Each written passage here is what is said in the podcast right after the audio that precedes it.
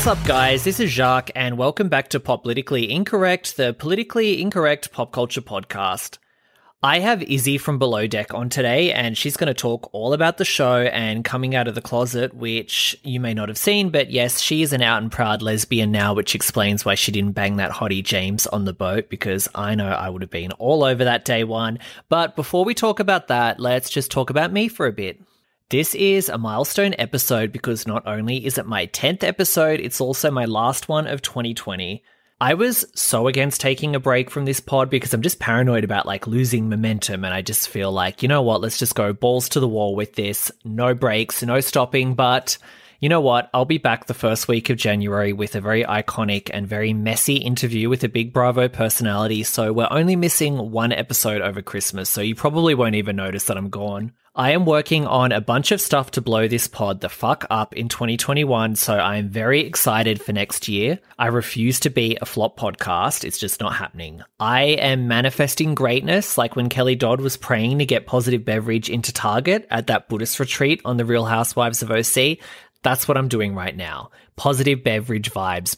Now, thank you to everyone who has streamed and subscribed and rated and reviewed and brought me coffee. You've all helped the show out so much. Seriously, I could not do it without all of you. So trust me, I appreciate it. I read everything. I know I tell you this every single week. I read everything so carefully that the other day I was actually rereading my reviews and one of them was missing. I was like, hang on, where is that review? And then I started getting paranoid and I'm like, Wait, did they actually log back in and delete their review? Did I do something that upset them? Do they not like me anymore? And then you know what? Like a day later, the review came back, so it must have just been like a glitch or something. But that shows you how invested I am, okay? I'm a psycho. If you're in the Christmas spirit, please leave me a five star review and rating. It helps me book guests. I was actually yapping at a PR person the other day over email about someone that I wanted to interview. I was like, why are they booked on so and so's podcast? Their audio shit. My interviews are better. My audio's better. I'm a journalist. So that just shows you what I'm like. I'm not even successful yet, and I'm already turning into Luann with a cabaret show. So, can you imagine what my ego is going to be like if I get popular? I am going to be more delusional than Nene, but look, I'm here for it. I mean, I usually have no confidence and no self esteem, so I'm allowed to be egotistical about one thing in my life, I think. But jokes aside, look, I have had a great 2020 outside of the fact that the pandemic fucked up my fitness routine and I kind of got fat from ordering Lotus Cake on Uber Eats every day. No joke, I was literally DMing Sir Braxton the chocolate bar in Sydney. I would DM them on Instagram multiple times a week to see if they had the Lotus Cake available. And then one day I accidentally slid into my friend's DMs and he's like this hardcore fitness fanatic. He has a great body. He's just so fitness focused. He's always eating healthy. And every day you go on Instagram and he's like in the gym. And he responded, he was like, um, you shouldn't even be having this cake once a week, let alone multiple times a week. And it shamed me into stopping it. And then, what do you know? I started losing weight a few weeks later after cutting out lotus cake from my diet. So I guess he was right. I also neglected my skincare routine, and no, I'm not about to launch into a sponsored skincare ad. I just want to tell you about how shitty my face is, so I can warn you all not to make the same mistakes that I did. I basically downgraded my skin routine to a heterosexual male's routine, meaning that I didn't use anything except a cheap supermarket cleanser and whatever moisturizer I had sitting around. I guess I just kind of went through a phase where I was sick of wasting money on skincare and being sucked into all the fancy packaging and gimmicky serums. I was just like, you know what, this is getting ridiculous and I'm not I'm not going to be a slave to the marketing. I don't need this. I'm sure all you need is like a cleanser and moisturizer and you're good to go, but that's not true, okay? I can confirm that good skincare is important because my face just broke out all year, like constant breakouts, adult acne. I can't believe it took me into my 30s to even realize that I have adult acne. And I was just coming up with every excuse in the book to pretend like my bad skin was being caused by something else. I was like, mm, I think I'm drinking too much coffee. And it's like, no, you're just being lazy and you need to wash your face. So, like, about a week ago, I splashed out. Well, the stuff was on sale. So I think I got it for about 150. I got like a, a moisturizer, a BHA, some pept I don't know, just a bunch of shit. Like I've got a whole routine now, um, some acne treatment, and it's only been a week, and I can already see like a huge difference in my skin. So that's a warning to all of you: don't neglect your skin. This one's kind of random, but you know what I want to talk about? Belle Delphine's porn career. So, if you're big into YouTube, you'll already know who she is, but let me just explain for those who don't. Belle Delphine is this really cute girl who is huge on the internet and she dresses kind of like a hot Twitch streamer mixed with a Japanese anime aesthetic. So she has like pink hair and colorful wigs, big eyes, like those cute cat ear headbands and pleated skirts. Her entire look is really geared to that sort of nerdy gamer guys, although she is objectively just very, very pretty. So most guys would find her attractive regardless. She blew up a few years ago by posting these weird viral videos on YouTube. Basically, what she would do is like, she would dress up in these kind of like slutty but cute outfits. Then she'd do something really weird. Like in one video, she's playing with a dead octopus. At one point, she also went viral for selling her bathwater for $30. Like she's actually a marketing genius. And at one point, she had a Patreon that the tiers went up to like two and a half thousand dollars for the highest tier, and she had thousands of subs on it. She became huge doing all of this. I think at her peak, she had close to like 5 million Instagram followers, and then she had like, you know, huge YouTube account the whole bit. Then she got banned from Instagram, like I think last year, and she kind of just disappeared off the internet after that because she since said that she thought her career was over because her main following ended up being on Instagram. So she disappeared, and then, like most people, she returned to the spotlight with an OnlyFans account. Uh, she said that she was doing this just for the money, basically, because she wasn't getting money off Instagram anymore after being banned. And I don't know what she was doing with her YouTube. Like, even though her YouTube videos would go viral, I don't think they were the sort of videos that you could really put that much sponsored content into. So she moved over to OnlyFans. And as far as I know, she wasn't actually doing like porn on there. It was just kind of very suggestive photos, which is actually what a lot of celebrities do on OnlyFans and why you should never subscribe to a celebrity OnlyFans account. That is, unless it's Tiger, because I know he like shows it all. But anyway, so I was on Twitter the other day and I see Belle Delphine trending. And I mean, I don't follow her really, so I hadn't really heard about her for a while. And as soon as I saw her name trending, I'm like, okay, she's either dead or she's been cancelled for a racist tweet. I clicked her name and it turns out she was giving head to a pickle. Well, I should clarify. Okay, she's giving her boyfriend head, but she put this like Rick and Morty pickle emoji over the D so that it looked like she was licking a pickle in the video.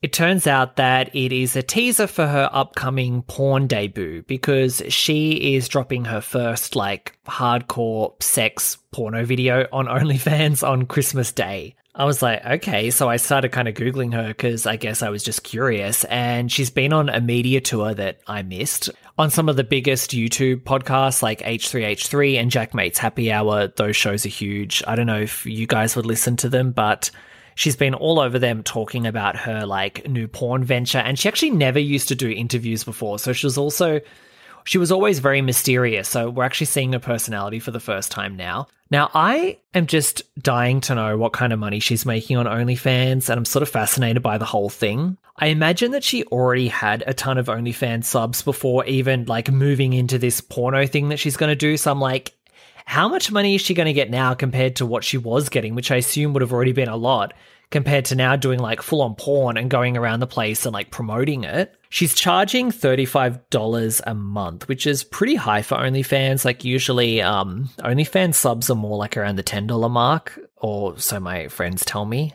So I'm wondering, like, is she going to hit like a million dollars with this with this OnlyFans porno, this Christmas Day porn? Is she going to be like a millionaire from this? Like, her marketing is pretty incredible. Like the fact that she's releasing it on Christmas and even like the blowjob tweet with the pickle emoji that promoted it so well because everyone started making memes out of the pickle and like putting other things on the pickle and stuff. So it was kind of funny. I uh, I've been listening to some of her podcasts, and she is very open about doing it for the money, and she's surprisingly self aware and smart and likable.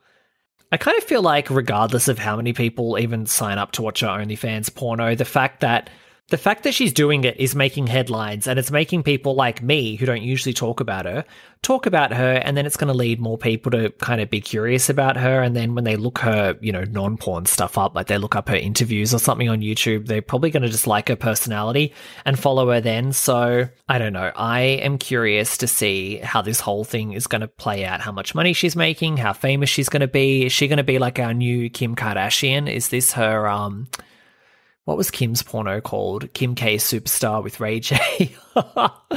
you know, I actually know somebody that is a big OnlyFans creator. Her name is, well, she's known as the world's hottest grandma. I'm not kidding.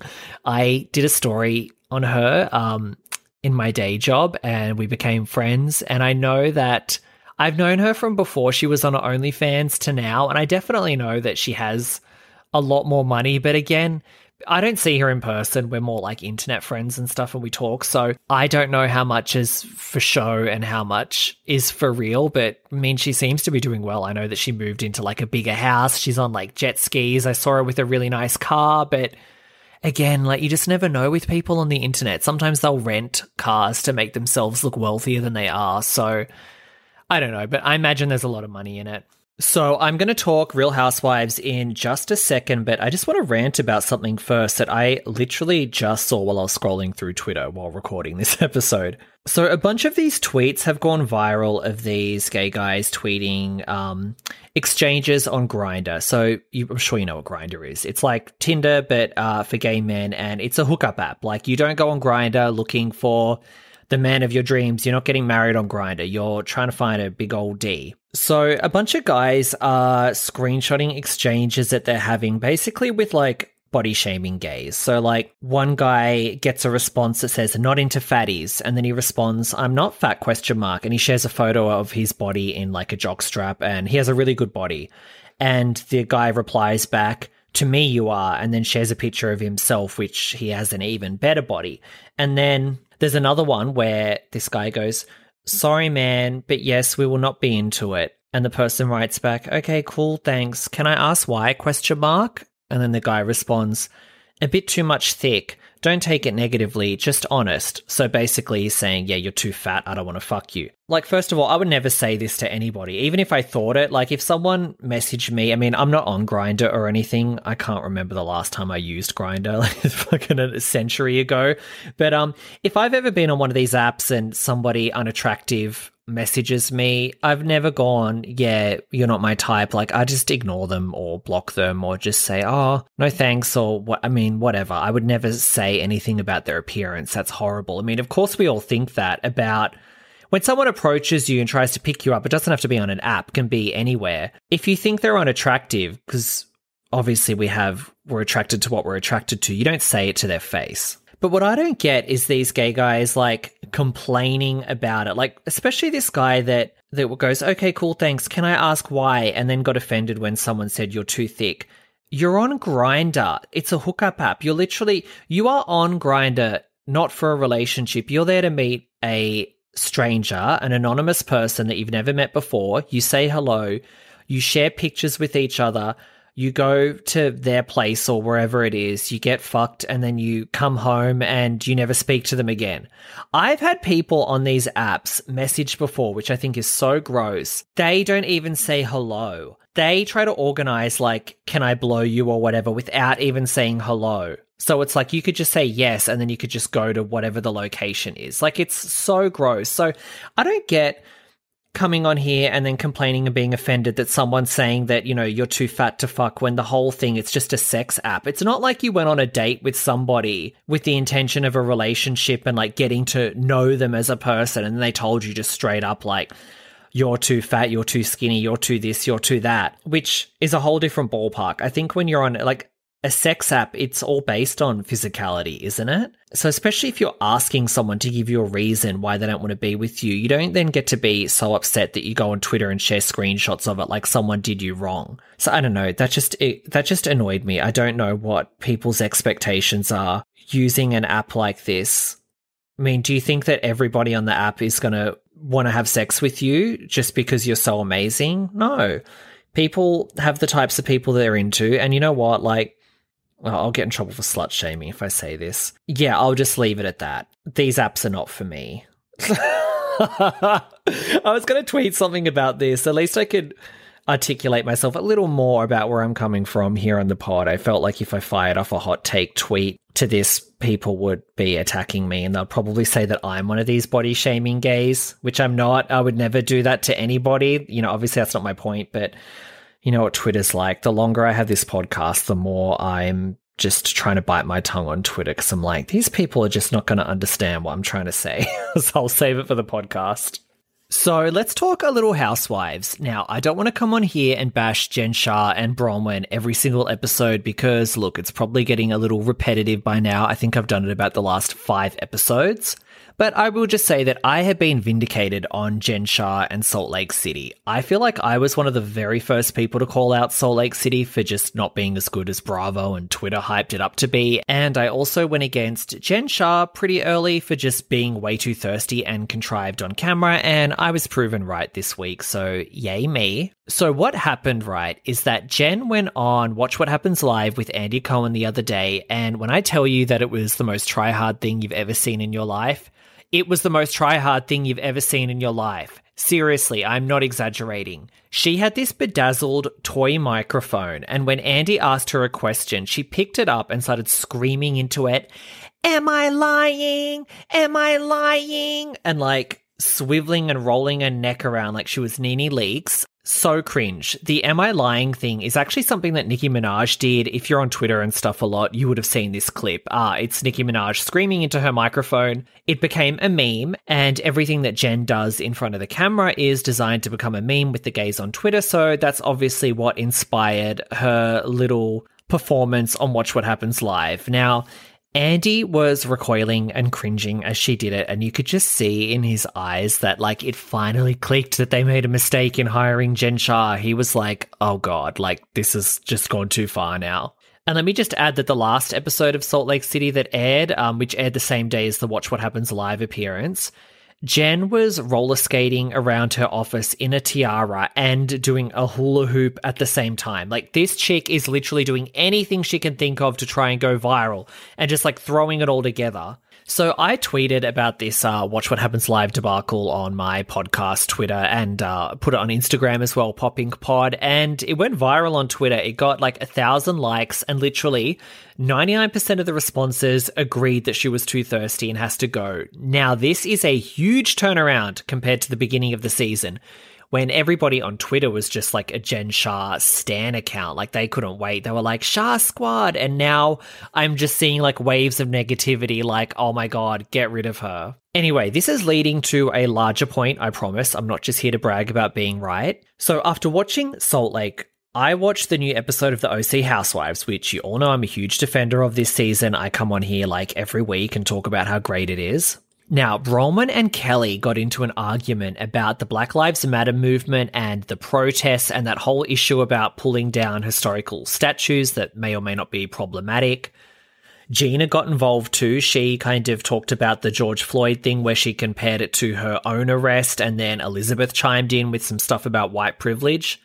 Now, regardless of whose side you're on with this, it was such an authentic, real argument and it was so refreshing. Like, these are the fights and discussions that we're all having in our day to day life. I guarantee that all of you listening, unless you have absolutely zero interest in politics, You've probably been in some kind of political argument with either family members or like on Facebook. We've all been there. This fight to me was like the future of the franchise. Like, yes, let's have real fights about real stuff that we really disagree with with women with different points of view. Like Kelly Dodd is like the Fox News t- type of viewpoint. Braunwyn is more like the CNN, hers was very surface level. Like she couldn't really even articulate her argument. She was just like, well, if the statues are offensive, pull them down. Whereas Gina actually came in and Gina, even if you, I mean, I agreed with Gina, but even if you don't agree with Gina, you can, you can acknowledge that she articulated her point well and she knew what she was talking about as opposed to Braunwyn, who was just sort of rattling off like headlines of that's offensive. After watching this, I realized that the latest season of OC is basically a throwback to the early days of the show when we just followed these women's real lives. It wasn't about overproduced catfights and wine tossing and crap like that. This season has had some of the most authentic storylines we've seen in years, from race and class issues to Braunwyn's alcoholism to domestic abuse to dealing with COVID and blended families, the whole thing.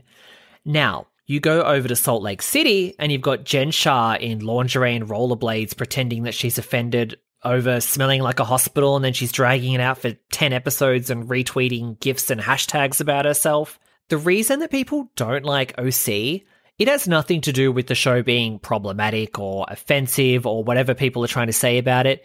It's because it's old school and there is a huge divide in the Real Housewives viewership and fandom right now. On one hand, you have the vintage viewers like me. Now, look, I'm hardly old, but I'm not a teenager either, and I don't mind some contrived drama here and there and stirring the pot for the show. I get it, it's a TV show, you are making a show. But I'm also happy watching non combative storylines if they're compelling and authentic and have substance. Like on Salt Lake City right now, the most interesting stuff to watch is probably things going on with Heather and Whitney with her dad's addiction. It's all the real, real stuff. It's not fucking whatever Jen Shah's doing. So you have that that camp, the vintage people like me, and then you've got these new fans that are either brand new viewers to the Housewives and Bravo, and they are not familiar with the history of Housewives, or these are very young viewers that are in their, you know, early 20s, maybe even teenagers still, and they just want to watch a bunch of middle aged women brawling like it's the UFC. They don't care if it's real or not, they just want old ladies pushing people in the pool and snatching wigs and busting out gifable one liners that they can share on Twitter. I remember being a little kid and catching some of the daytime soaps that my mum would watch, like Passions or Days of Our Lives. You know, I remember loving these over the top storylines like Marlena being possessed by the devil and all that crazy kind of stuff. And that's sort of what the younger viewers now want in their housewives. It makes me think a lot about where the franchise is going to go over the next decade. I mean, it's 2020 now, we're almost in 2021. For me personally, I feel like if they continue down this Jen Shah path, then Housewives is ruined. It's going to turn into like Bad Girls Club Senior Citizens Edition or one of those scripted British docu-soaps like Made in Chelsea and Towie that are just, you know, like 80% fake. But you know what? Maybe I'm wrong. Maybe the Bravo execs are purposely moving in this direction because they want younger viewers who want to see that Jen Shah type of show. Like, I could be out of touch because, you know, I have very specific tastes. I'm very specific in the things that I like and I enjoy watching. And maybe I'm in the minority. I don't know. I mean, if you've looked at the mainstream media coverage of Salt Lake City, it's glowing. I mean, you would think that they're reviewing The Godfather Part 2 or something. So, what do you guys think? Can you please let me know on Instagram or Twitter? I want to get your takes on this um, because, yeah, I just want to see where our head is at and also, if you're like one of the Salt Lake City Jen Shah stands, please tell me your age because I feel like you're probably like 21 or something. So, I was originally planning to do a bit of a wrap up of my favorite reality shows of 2020, given that this is my last episode of the year and we're almost in 2021. But I think we should just get to my interview. So, I'm just going to do a real quick go over of my fave shows. So, look, Tiger King, you've all watched that, so I don't really need to talk about it. Love is Blind, probably a lot of you saw this too because it's also on Netflix. It is one of the best dating shows I've ever seen, and the fact that three couples are still together from it, and it's been it's either been one year or two years. I think it's been two years actually, because they had filmed the show a year prior to it even airing, and now it's almost been a year since it aired. So, Love is Blind, the premise of this show is they get single people, they put them in these pods so they can't see each other and they have to form a connection based on their personality, which is brilliant. Then they get engaged without ever seeing each other. Once they're engaged, they go into the real world, they start planning a wedding, and then it's like, are they going to get married or are they going to go their separate ways? It just had everything. Like it had genuine, real romance, it had drama, it had a really weird off the wall concept. I just absolutely loved it. I cannot wait for it to come back. I'm definitely going to be covering it on the podcast when it comes back. Obsessed. On the more serious side, um, Love Fraud. Now that is on. It might be on Showtime in America. In Australia, it is on this uh, streaming service Stan. You have got to watch Love Fraud. It is fucking amazing. So it's a documentary series about this sociopath guy. He's like a dirty John type. And He preys on lonely middle aged women that he finds on the internet. He wins them over by just showering them in love and then he like milks them dry of all their money and look we've heard that story a lot before the guy that comes and preys on the woman scams her out of all of her cash but what makes this really interesting is all these women that he scammed and there are like so many like dozens and dozens of them they formed like a an online group and they started meeting each other and then when they all found each other they got together, they hired a female private detective. Oh, Wait, she's a private detective or she's a bounty hunter. She's one of them. She looks like she's out of a movie. She's this like chain smoking, tough old battle axe, and she starts trying to track him down. So when you're watching the show, you're watching all of these women that have been scammed by this guy working with this like badass bounty hunter it's so good. It's just fucking amazing. So you've got to watch that. It's like four parts. It was gripping. It's so well filmed. It's so juicy. It has so many twists and turns. This guy is an absolute sociopath. I know that all of us people that we like to watch reality TV, we always diagnose people that we're watching on TV as sociopaths. This guy literally is. I mean, there's a scene, actually, I don't want to give it away, but there is a scene where you see him interviewed and Crazy Town. Um, the last show that I loved, you know, I've probably been mentioning this a few times Temptation Island. Oh my God. I cannot express how amazing this show is. If you want to watch it um, and you're not in America, go to the Reality Archive. Let me just double check that on Google. Yes, the realityarchive.com. It's basically a website where they upload all of these reality shows. You make an account yeah, you've you've got to watch Temptation Island. So you probably all know the premise to this. It's couples that are at a crossroads in their relationship. So they're either, you know, umming and ahhing on getting married or they're having trust issues or something. So they go to an island filled with sexy singles, they get separated, and the singles have to tempt them. And there's a lot more substance to the show than that. It sounds like it's a total trash fest. Like when you say the premise, you think it's going to be, oh, is this like too hot to handle or Bachelor in Paradise? There's a lot more to it because the couples kind of go through these like self improvement journeys. They get very introspective and they start reevaluating like their whole lives. It's not just people hooking up. So it's hard for me to explain, but it's actually a very psychological show. There's a lot more to it. And it's also, it is really trashy as well. Like you have people, season two, someone cheats on their partner the first night and fucks someone else on camera. It is shocking to watch. There is so much more emotional weight to this show because it's not just, it's not like Love Island where these are just new people that have just met for the first time and they're going in different relationships. These are people that have history together. They have relationships on the outside for years. And they're throwing them away to be on this TV show and cheating on their partner. And then to make it even worse, of course, in true reality show fashion, they play the footage back for the person that got cheated on. So they have to watch their significant other having sex with somebody else. It's shocking. It's amazing. Um, there's been two seasons of it so far. Season three is coming back next year. Season one is a little slower. It's like more, it, it builds up, but it's excellent, but it's more of a slow build. Season two is like balls to the wall, like they're cheating from episode one and it's just off the rails. So those are my favorite shows Tiger King, Love Fraud, Love is Blind, and Temptation Island, and of course some of the housewives like you know, Housewives of Potomac, uh, Housewives of OC. So yeah, all right. Now we've done that. Let's get into Izzy. Thanks, guys.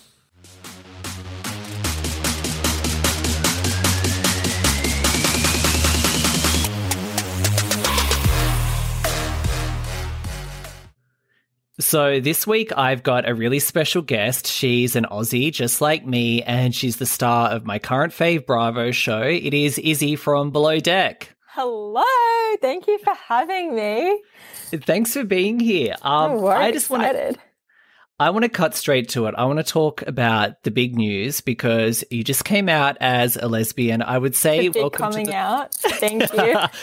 I would say welcome to the club, but I assume you've been in the club for a while now. Yeah, yeah. I know. Apparently, I'm meant to be receiving all these toaster ovens, and I'm like, I'm in New Zealand right now, and I'm, you know, I'm flying back home next year. I'm like, I don't have room in my luggage for these, and why am I even receiving a toaster oven? I don't understand. There's so many things I don't understand. well, I was um I was shocked because I think that everybody watching has been wanting you to hook up with James. I, know. I interviewed you right before the season started actually, and I'm like, oh, Mm-hmm. does anything happen with you and James? So I want to know, like, were you out during filming, um, or did everyone assume that you were straight? When did James find out? Like, I need to know all of this. So I identified as like bi during filming. Um, it wasn't something I really like cared to tell people um, like when I first got there because I didn't really think it mattered. But then they were like me and James and Eddie would like joke around and they'd always be like, "Oh, when you get a husband," and I was like, "Well, actually, like I might want a wife." Um, so I had that conversation with them. But I think like everyone thinks James is flirting with me. For me, I didn't see it because I always have that relationship with guys I work with that they're kind of like my work husband. I'm like the work wife. We banter, but it's like purely platonic. Um, so I didn't even really see it that way. But now that I'm seeing it back on screen, I'm like, I don't know. Like, was he flirting? I think he's just generally quite a flirtatious person. It was interesting. And then he was very supportive. Um, like when I told him I was bi. And then, you know, after we were filming and then when I kind of realized that I was a raging lesbian, um, and I told him, he was like, congrats. And he was like so proud of me for coming out. He's super supportive and like so is Eddie and all of that. So yeah, it's been so wild. is this is this kind of like a recent thing? So you did you did identify as bisexual, and now you're like I'm a lesbian? Because I know that with a lot of gay men that sometimes when you're first figuring it out like i remember thinking you know in high school i'm like i must be bisexual and then i'm like no i'm just gay Uh-huh. is that kind of what happened yeah, that's you literally what happened. And I think for me, because like, I mean, I've always been so lucky where, like, my family has always been so supportive. And my mum literally said when we were growing up, she's like, oh, I really want one of you to be gay so that I can go on the proud parents float. Like, they were always so supportive. So I knew that would never be an issue. But like, for me, I always just assumed that my life would be one way. And so then, like, realizing kind of that it was going another way, I was like, oh, I, I just must be bi or something like that. And then after filming, you know, we went straight into lockdown and I had all this time to think.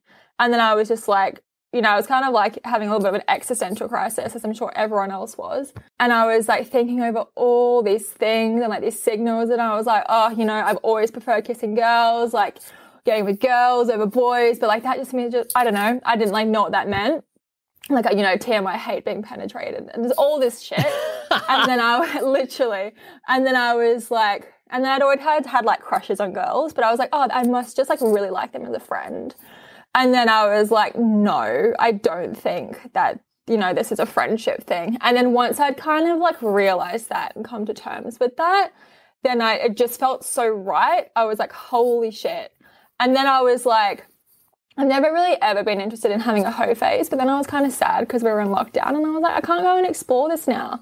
You know, like I can chat to people online, but how am I meant to go and like, you know, actually explore this? So, a yeah, lesbian hoe phase literally, like a pussy face. um, can you just move your mic i think that it's like rubbing a little bit on the collar Oh, Jesus. Hopefully that's better. yeah around that yeah that'll be better i That'll think do. um We'll just take So- it away. I was wondering, are there um, a lot of lesbians in yachting, or am I just stereotyping because No. of you and Captain Sandy? I think you're just stereotyping. Like the thing with yachting is actually not a very diverse industry, but y- like yes, you have a lot of different cultures, like Western cultures, but it's generally very heterosexual. I mean, from my experience anyway, very heterosexual and very white. So it's not a very diverse industry. So it's like even you know, I'm sure a lot of people are accepting, but it's not like the easiest industry to like, you know, find out those things about yourself because you are surrounded, you know, by this kind of yeah, it's a it's just a very weird industry. And I think as well because you know, like you are around like the 1% of the world and everything's got to be a certain way. You don't actually have time to even think about yourself a lot of the time when you're yachting and like figure out your life. So I think that's why so many people have like a crisis after they leave yachting or like after they take a break because you know I had like a little bit of a break last year because we couldn't leave Australia. Um, that like you know you don't really have time to figure out these things about yourself. I'm glad I That finally really- did. Yeah. Yeah, that is really interesting for you to just to describe it like that is in you don't really get a chance, and then with the lockdown and everything, you actually got time to like come to this huge Yeah, revelation. I was like, I found, you know, I found time to realize I need a bloody therapist to get over past traumas, um, but also that I was gay. Um, but yeah, like, and then I guess with like the whole coming out to the public thing as well, like I'd already come out to my friends and family, so it wasn't really on my radar. But then I was like, shit, like suddenly all these people, like, I mean, they don't really care about my life, but like, you know, I'm known to them and I'm going to be doing maybe like things on, you know, watch what happens live and all of that with like, oh, would you rather with like two guys? And if I'm like, mm, not really interested in either of them, like, how do I deal with that? But I was kind of like a bit worried about the fallback. So I was like, well, will people think I'm doing it to be attention seeking? Or if I wait till after the show, will they then think that I'm, you know, my 15 minutes of fame is over and I'm just doing it to try and get more attention? So I kind of had like my little post after I'd like, after Courtney, Courtney was like, you basically just came out. And I was like, shit. So I kind of had that post ready to go. And then I was like, fuck, I might as well just do it now. Um, and I was not expecting the positive reaction that I got. It was wild. Like, yeah, people, so wild. I saw that. I know what you mean about the attention thing too. Like I notice I'm more like, oh god, ev- now everyone wants to be a part of the part of the LGBT LGBT now, so I can understand that like self consciousness of yeah. Like, I don't want to you know look like that, but I want to you know speak my truth because exactly. obviously it's yeah. very authentic. And then you don't want to think that like people who do identify as like you know anywhere on the LGBT spectrum are doing it for attention. So yeah, that was kind of a, like a conflicting thing, but I was like, fuck, so supportive, and I have like thousands of thirsty lesbians in my inbox. it's, so, it's so wild, but it's so nice. Like it was so nice to get the support. So yeah. Yes, so you must be excited for lockdown to oh, kind of shit, I'm so to end and just well, yeah. get I mean, now Sydney is kind of like shit a brick really at the moment. Um, I know, and, it's I mean, coming back. Yeah, like I'm not going back till February, so I'm hoping that you know, things have calmed down by then. But yeah, fuck. Yeah. It's well, wild. This is- this is like my first time really getting into below deck. I actually committed to it because I did interview you at the start and you were like, you've got to watch it. And I'm like, yes, I'll watch it for you. I am obsessed with it now. Like, so I love it. good you're really good at staying out of the drama. You kind of just watch it from afar and have some like comic mm-hmm. relief. Was that hard? Because I feel like if I'm on a Bravo show and I see the cameras there, I know it's going to be on Bravo. Like my inner Lisa Rinna is going to come out. I'm like, I'm going to be going around calling people out.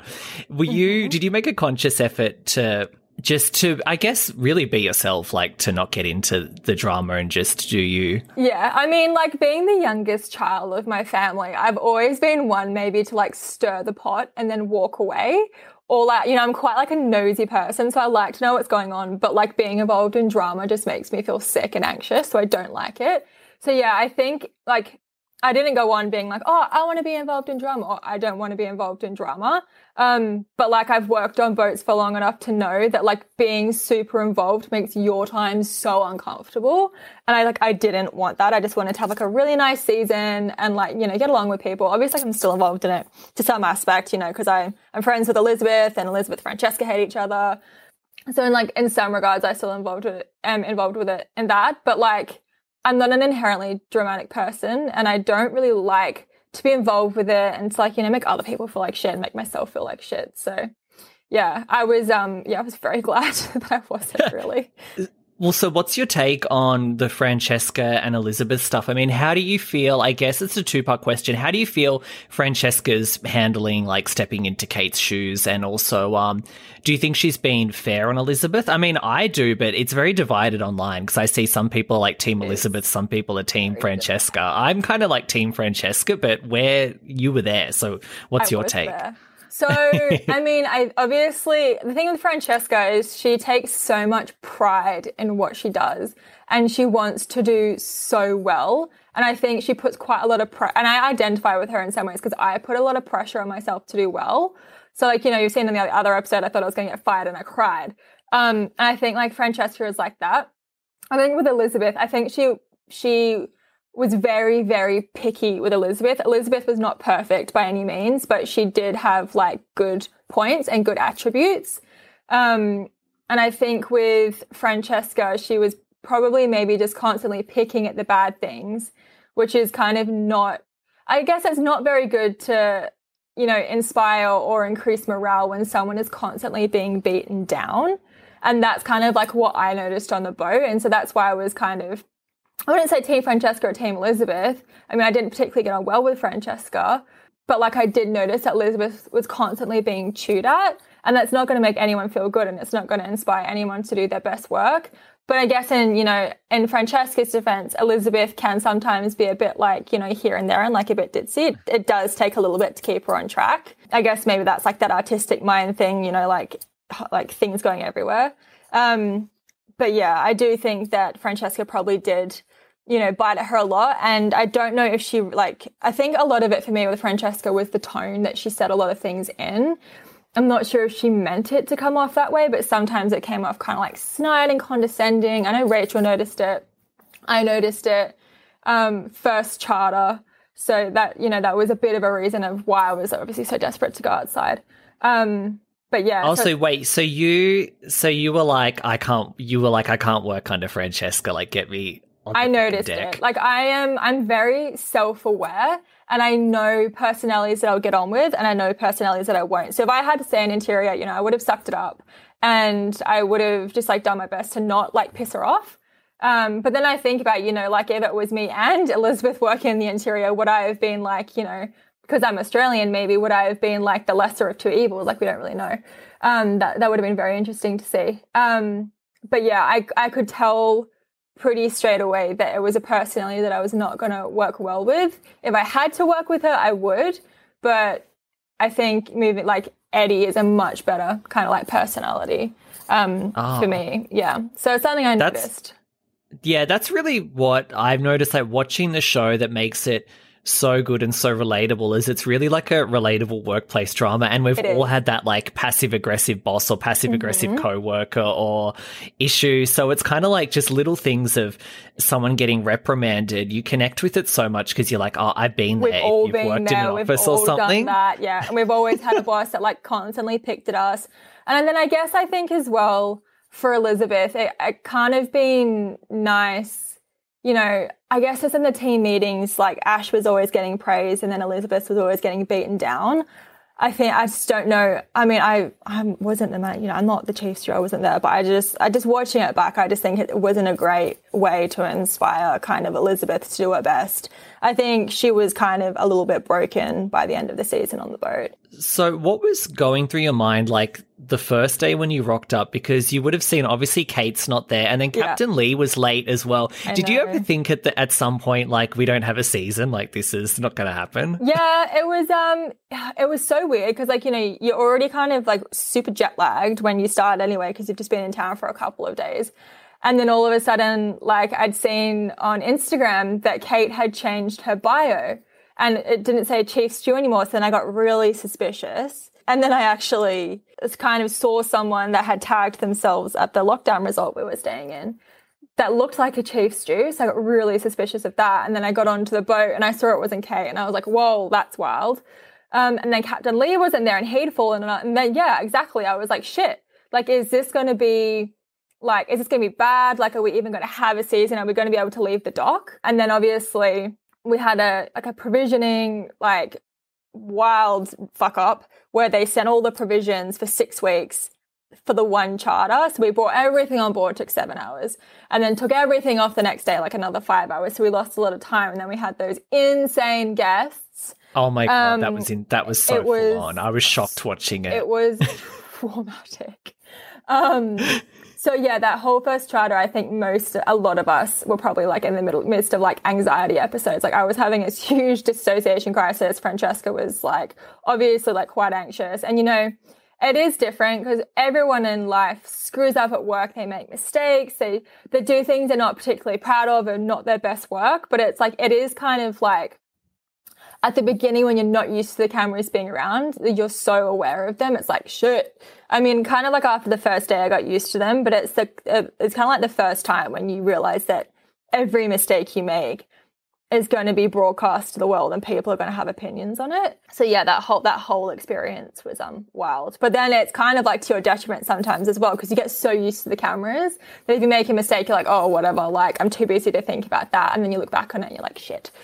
So you're like, oh. Yeah, I I've I've said this before on the show, but I I haven't done reality TV, but I've done a, a, thing for a network where we had like cameras and a producer and stuff, and you get so used to it really mm-hmm. quickly that it's people don't understand. Like at first, you're like shitting yourself, you feel like you're gonna like die, and then after like a couple of days of doing it, it's like literally like it's not even there. If anything, if you almost feel more comfortable. Exactly, exactly. Yeah, I always when when we left the boat and when I got home and there wasn't a camera on my roof staring at me twenty four seven in my bedroom bedroom or like when there wasn't like someone following me around with a handheld all the time. It was kind of weird because it was, yeah. I don't know if it was like this weird, like Stockholm syndrome or what it was, but like there, was, it was just so comforting and like in a weird way, knowing that someone was always watching and that, like, I don't know. I explain it like the cameras to me, which I felt like they create it's um it makes things feel like it's not real, even though it is. So it's a weird uh-huh. security blanket exactly. where you feel like you're performing, but you're actually being yourself. But there's an element that makes you feel like you're not. It, it's hard to explain. It's but... so hard to explain unless you've lived it. But it's it is bizarre, and you do get so comfortable with them that you really just don't care. So yeah, makes it for some so, interesting things happen. So I love Chef Rachel. I really relate to her no fucks negative energy. She's mm-hmm. like an icon. So she is. last episode uh, that aired, we saw her have a meltdown and quit. So I just wonder, like, what's your take on that? And do you think it was justified? Like, I was Team Rachel, but again, I checked social media. There were a lot of people that were really Divided mad at her. It. So how did you Everyone feel? Everyone always has an opinion. I mean, I think maybe telling Captain Lee to go fuck himself wasn't the best idea. But I don't think she meant it in that way. I don't think I don't think she was literally telling Captain Lee to go fuck himself. I think she'd like I know she was obviously surrounded by this drama in the interior, which she'd then been kind of like unwillingly dragged into. And then she was kind of realizing how severe coronavirus was because her because you know her boyfriend's Italian and obviously Italy was one of like the hardest hit places first. Um, so she was realizing that, and I think she was just feeling a bit overwhelmed with the whole situation. And then just like, you know, we all have those kind of moments where we just snap. And obviously hers was on camera. But I think like, you know, she was justifiably feeling a bit like, oh shit, like the world's ending. Obviously, as we all have felt this year. So yeah, but it was funny. I love then, her so. I love her so much. We were in. I was in the bath the other day, and she called me, and we were just like chatting for hours. And I was like, "Yeah, I'm just rubbing dead skin off myself." She's like, "Yeah, I'm just peeing right now." Like she's just so chill and all that. Like, I love her so much. Yeah, I kind of yeah, I agree with what you said about her with the stress. I was thinking she must have stress of coronavirus and all this other stuff, and then to have that, um, I can't yeah, remember what the name is, that sheet of yeah. the preference sheet, which was just like was worse than the first charter, which yeah. was the first charter was shocking. So then to have that, yep, have that one, I'm like, I would have had that meltdown too. Um, mm-hmm. Do you feel like you would have quit if you had had to stay working the interior with Francesca? Like, could you envision yourself having had a Rachel style snap? I don't know. You see, I think because like the first charter, it was just everything was so disjointed. Like, you know, you get onto the boat and it was just like a clusterfuck from the first moment. So like we're, oh, we're all just in that zone.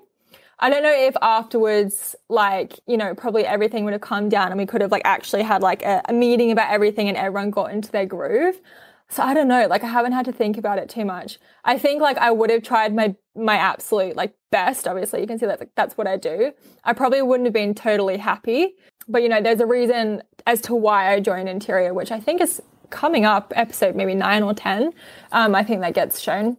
But yeah, I don't know. As I think I have kind of thought about it a bit, just in terms of like working with me, me and Elizabeth. Maybe I would have been the lesser of two evils. So I don't know. I'm I'm just glad that I haven't had to think about that too much, to be honest with you. I want to um, ask about some of your real life yachting experiences. Now, I was watching Watch What Happens Live, and you started telling a story about witnessing a foot job.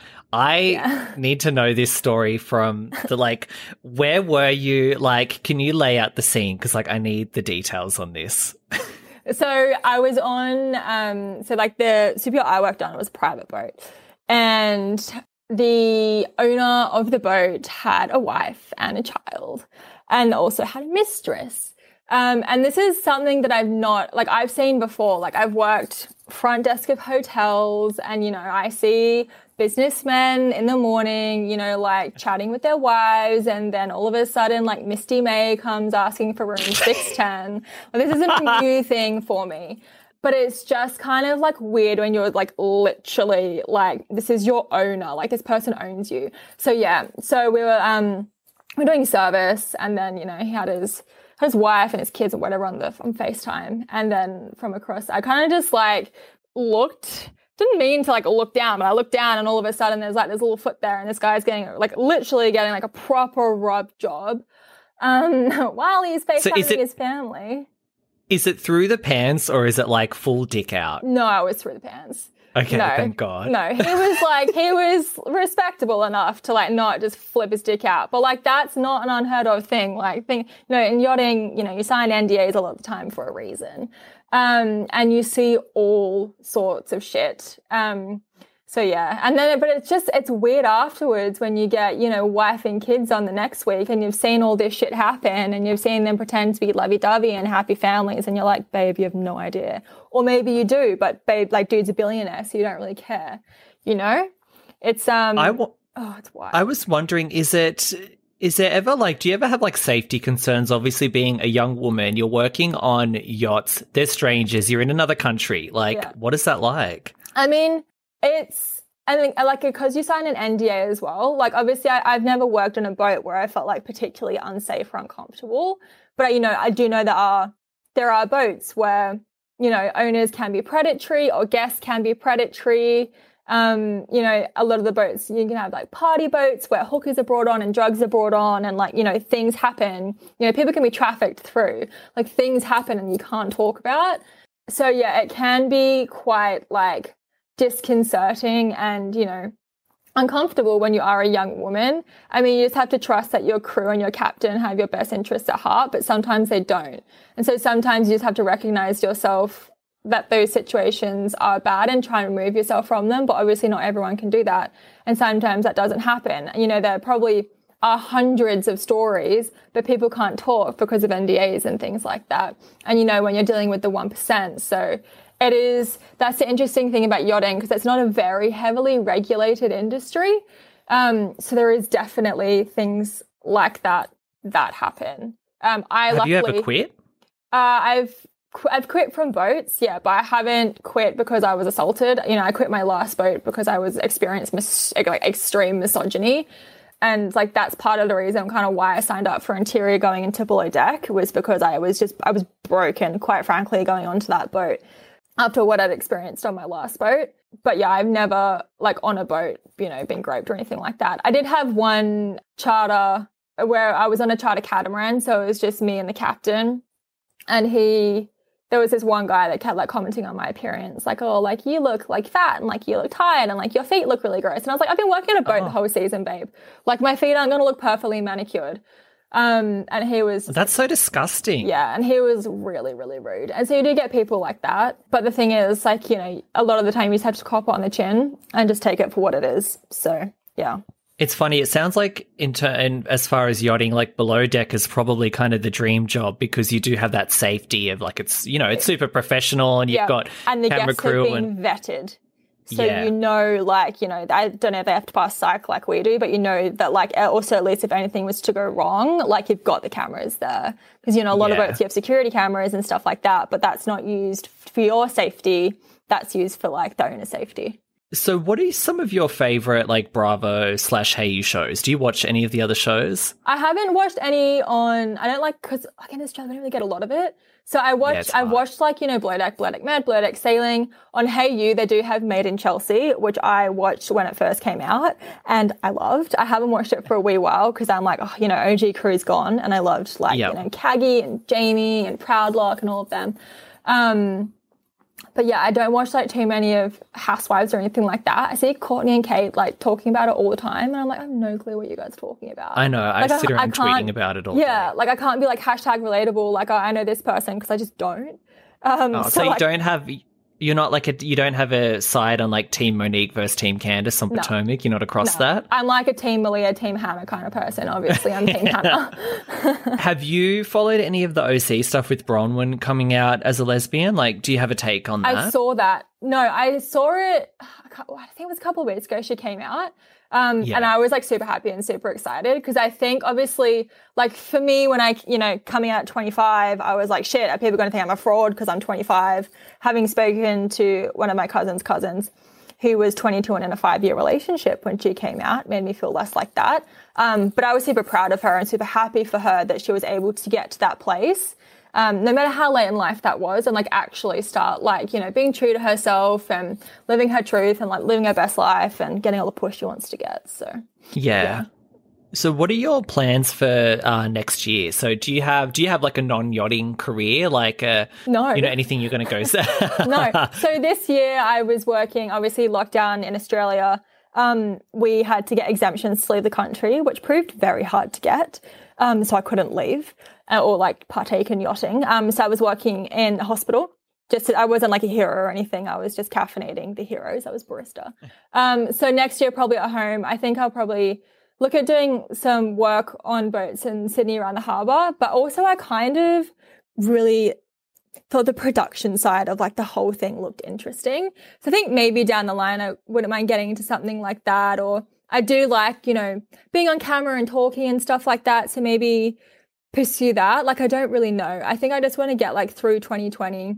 I, I will always love boats and I think like that's like a really kind of good way to like casually work and make money and like have fun.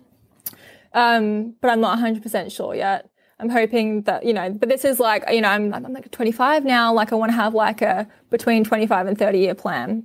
So I don't know. I feel like when I when I watch Below Deck, I do sometimes think I'm like, in some way, some of you on there must be kind of hoping that the show will lead to like more of those like one percenter yacht jobs, like Yeah.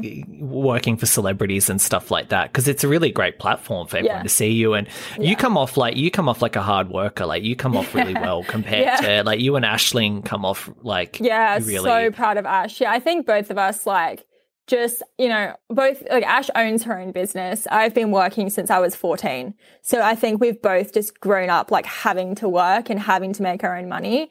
Um, and we both take pride in what we do. And I, you know, I love working. I love doing well.